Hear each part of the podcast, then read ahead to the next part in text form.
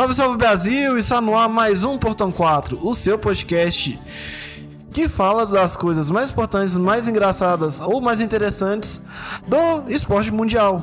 Eu sou o Thiago Mares, o, arroba, o Thiago Mares no Twitter, ou o, arroba, o Thiago Mares no Instagram, me segue lá.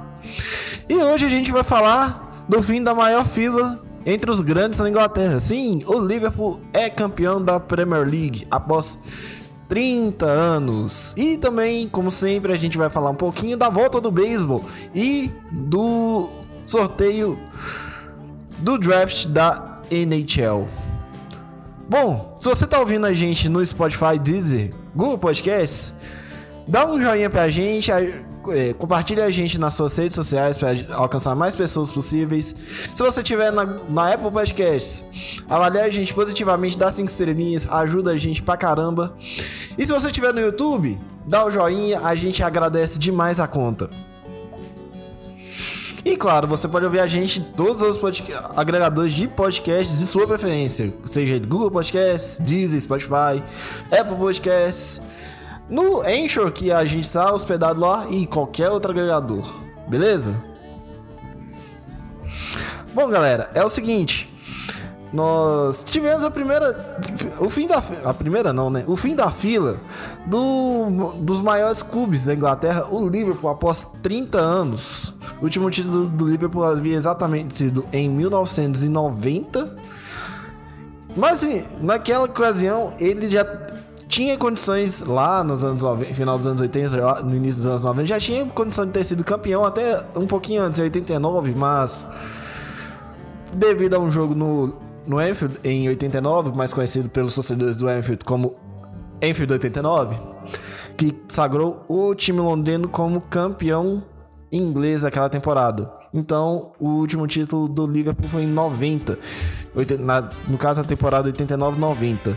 E agora, nessa temporada, o Liverpool finalmente saiu da fila.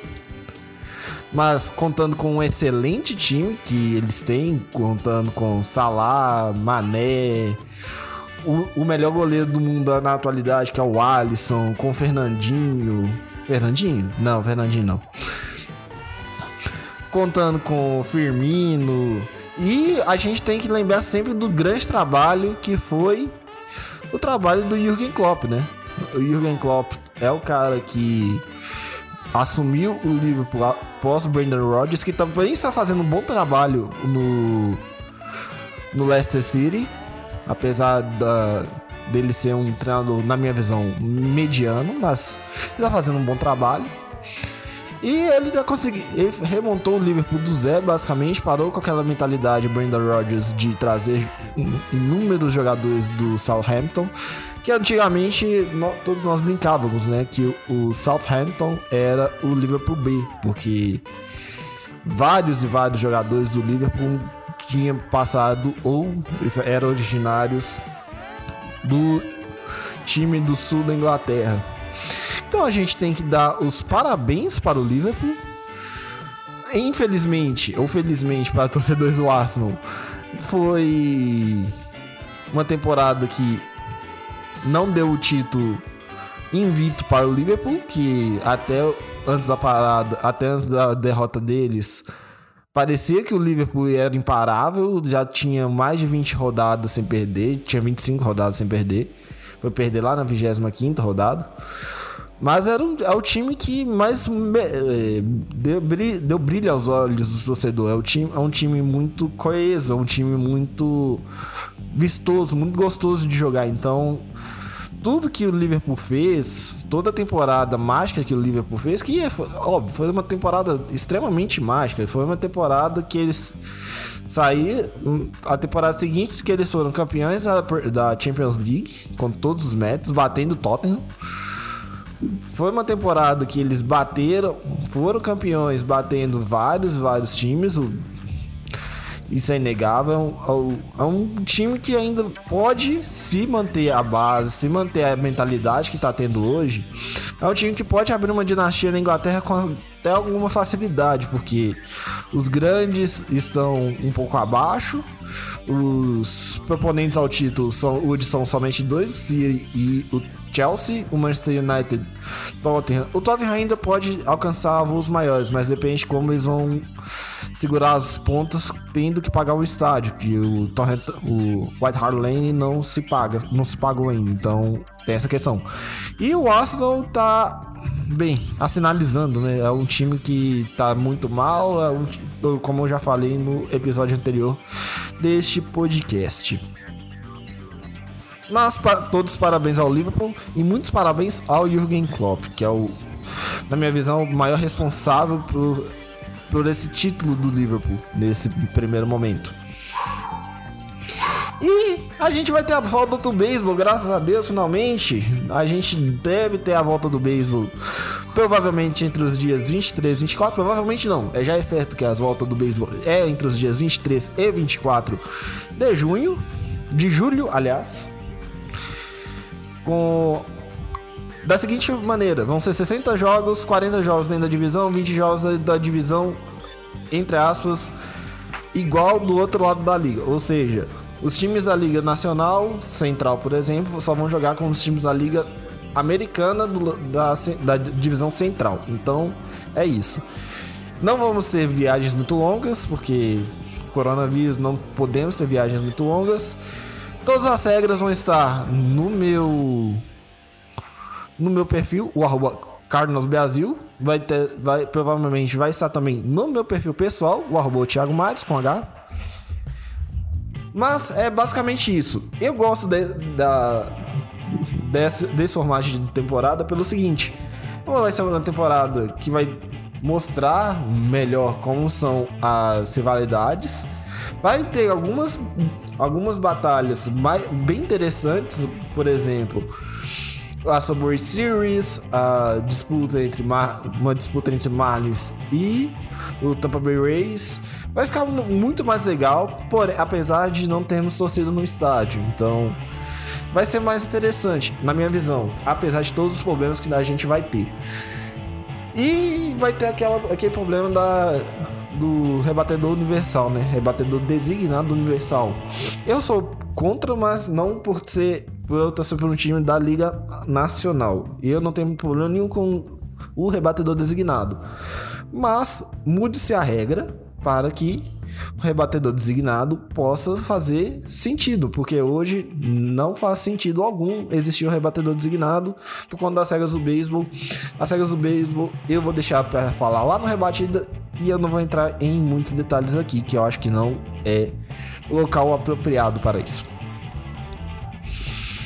E nessa semana também, nessas últimas 24, 48 horas, tivemos o sorteio da NHL, sorteio do draft da NHL, e nós tivemos algo a lá NBA. Bom, todo mundo sabe que o time com pior campanha na NHL hoje é o Detroit Red Wings, que teve fez 16, 17 vitórias em 70 jogos. Bom, dá um pouquinho de tristeza porque no, no, nesse sorteio acabou ficando em quarto. Não é uma posição ruim, parando para pensar. Mas se você parar para pensar que o número 1 um do draft é um time que vai estar nos playoffs, é um pouco. Como eu posso dizer? Decepcionante para a torcida porque todo mundo esperava que o Detroit Red Wings teria uma escolha número 2, pelo menos, e eles conseguiram ficar com uma número 4. E hoje o time já passa por um rebuild. O time já é um time ruim na sua essência. Ainda, ainda tiveram a má sorte de ter um time que está nos playoffs, de ter uma escolha acima deles.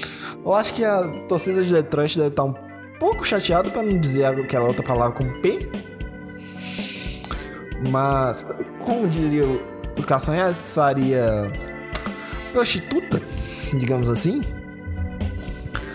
Mas eu acho que que o o a loteria do draft tem que acabar.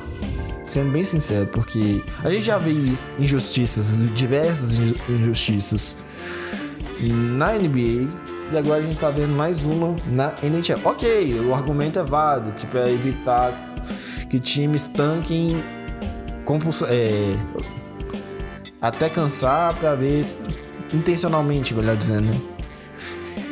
Mas essa questão eu acho que poderia ter sido contornada de outra forma. Até porque a temporada da NHL não tá sendo mais a mesma, né? Como a, a NBA, a, a MLB, tanto a NFL vai, foi até diferente, mas. NHL, vamos dar uma atualizada aí. Dra loteria não dá certo muito de draft, não. Loteria dá certo pra pessoal, tipo, aposta, sabe? Não dá muito certo assim, não. Bom. E a minha sugestão de leitura hoje é de um livro que eu ganhei de uma grande amiga minha, a Sandra de Souza, que participou comigo e com o Vitor do show antes do show. Então assista o show antes do show lá na rede Fambonanet, que é o livro História da Primeira Guerra Mundial. É um boss de quatro livros, escrito pelo David Stevenson. E para quem gosta de guerra, gente, a Primeira Guerra explica a Segunda Guerra. Então, leiam sobre a Primeira Guerra. A Primeira Guerra é até mais legal que a Segunda Guerra em alguns termos. E meu abraço é justamente para Sandra de Souza que me mandou esse box de livro. Muito legal. Muito interessante, que eu vou ter muito tempo para ler agora que minha, minha cidade está um pouco parada, porque o nosso prefeito decretou situação de emergência total e agora foi decretou o lockdown de fato, então eu vou ter algum tempo para ler. Então é isso, senhores. Se vocês estão. Lembrando, se vocês estão no YouTube, dê o um joinha, dá, dá aquela comentário para dar moral, compartilhe com os amigos. Se tiver nos agregadores de podcast, Spotify, Deezer, Google Podcast, Apple só. Também dá o um joinha no, no, Apple Podcast, dá 5 estrelas, que aí a gente alcança mais gente, beleza? E eu vou ficando por aqui. Um beijo, um abraço e até semana que vem.